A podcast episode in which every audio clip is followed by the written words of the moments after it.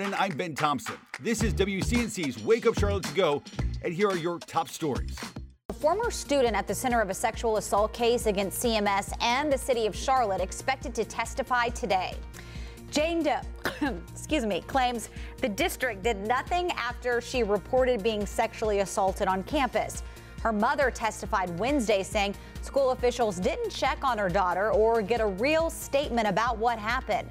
CMS lawyers refuting those claims, saying the school resource officer tried to get a statement from the victim when she went to the hospital, but the mother refused. South Carolina lawmakers working today to crack down on fentanyl, the drug responsible for hundreds of deaths in South Carolina.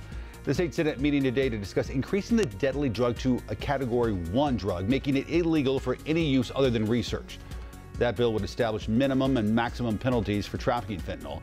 A separate bill would also establish drug related homicide charges.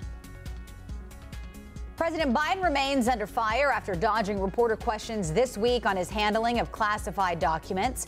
The White House says they won't comment during the ongoing special counsel investigation out of respect for the Justice Department's independence. Republicans now vowing to ramp up their own investigations, wanting to know who had access to those documents.